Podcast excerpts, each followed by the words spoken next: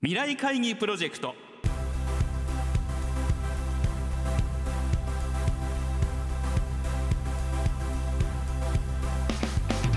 皆さんご機嫌いかがですか？ラジオ日経の小屋敷翔吾です。毎週この時間は日本経済新聞未来面の紙面と連動したプロジェクト未来会議プロジェクトをお送りしています。この番組は本当に大切なことは何かをキーワードに企業トップが提示する日本の未来に向けたさまざまな課題について皆さんと共に解決策を考えていきます。今回は8月4日の放送で募集した日本特殊陶業株式会社代表取締役社長社長執行役員河合武さんからの課題。心豊かな社会とはあなたは何をしますか？にお寄せいただいた皆さんの投稿の中から河合社長にお選びいただいた優れたアイデアをご紹介していきます。まず最初にご紹介するのは大阪市立大学商学部3年西山佳恵さんからの投稿です。先を見据えた選択肢。選択肢が多くあることは心豊かな社会に必要な要素の一つだと考える。今の世の中は何かに貢献したい時の選択肢が見えづらいように感じる。例えば環境に貢献したいと考える人は車を買い替える際にいわゆるエコカーから選ぶだろう。もちろんエコカーの種類という意味で多くの選択肢が存在する。しかしエコカーを選んで終わるのではなくそのエコカーを購入することで他の場面でも環境に貢献できる制度を整えるなど先を見据えた選択肢が多くなれば環境に貢献したいという気持ちを最大限に社会につなげられる。選択肢が多く与えられる心豊かな社会で私は自分なりの最適な選択肢を探し抜くことを大切にしていきたい。何か貢献したいと思った時その気持ちの本質は何なのかと自分と向き合い最終的に少しでも利他的な選択をできる社会人になりたい。続いては関東学院六浦高等学校1年滝沢コナさんからお寄せいただいた投稿です。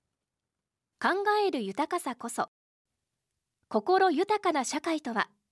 それは心豊かとは何かについて考えられることだ。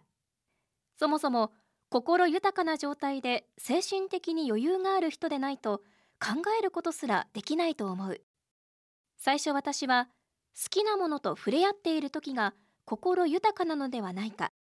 自分が感動する作品や出来事に出会った時がそうなのではないかと考えた。だがどうもしっくりこない。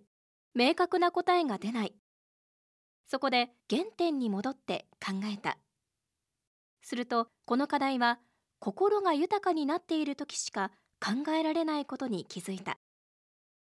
それが答えだと思った。確かに自分が精神的に余裕がある時にしか豊かという単語は出てこない。実際紛争が起こっている地域では心豊かな社会を考えるどころか1秒後を迎えられるかもわからない。いじめにあって追い詰められている人もそうだ。だから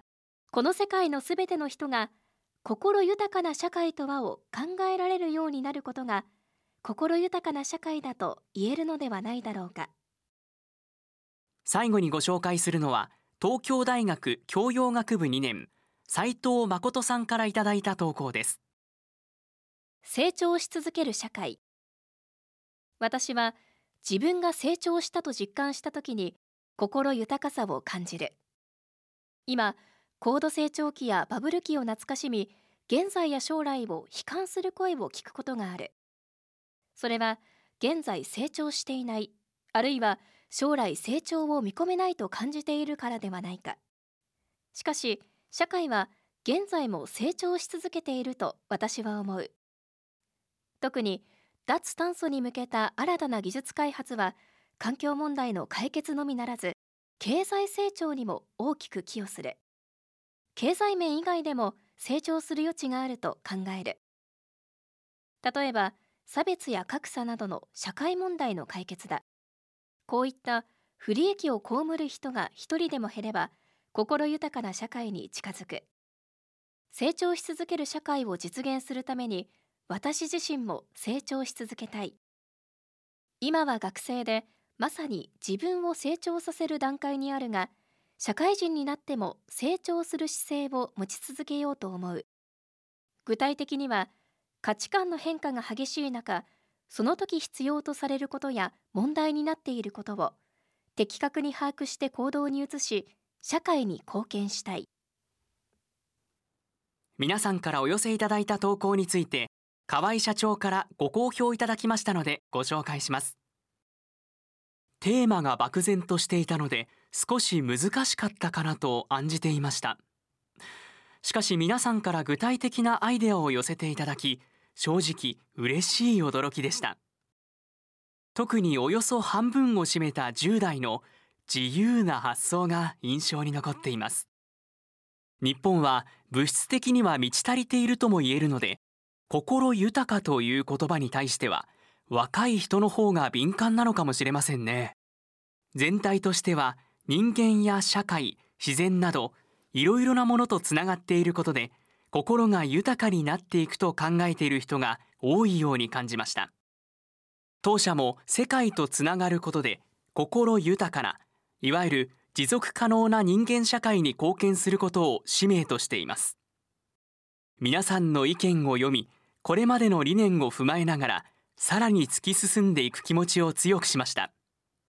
考えることはもちろん大事ですが行動して初めて物事が始まります。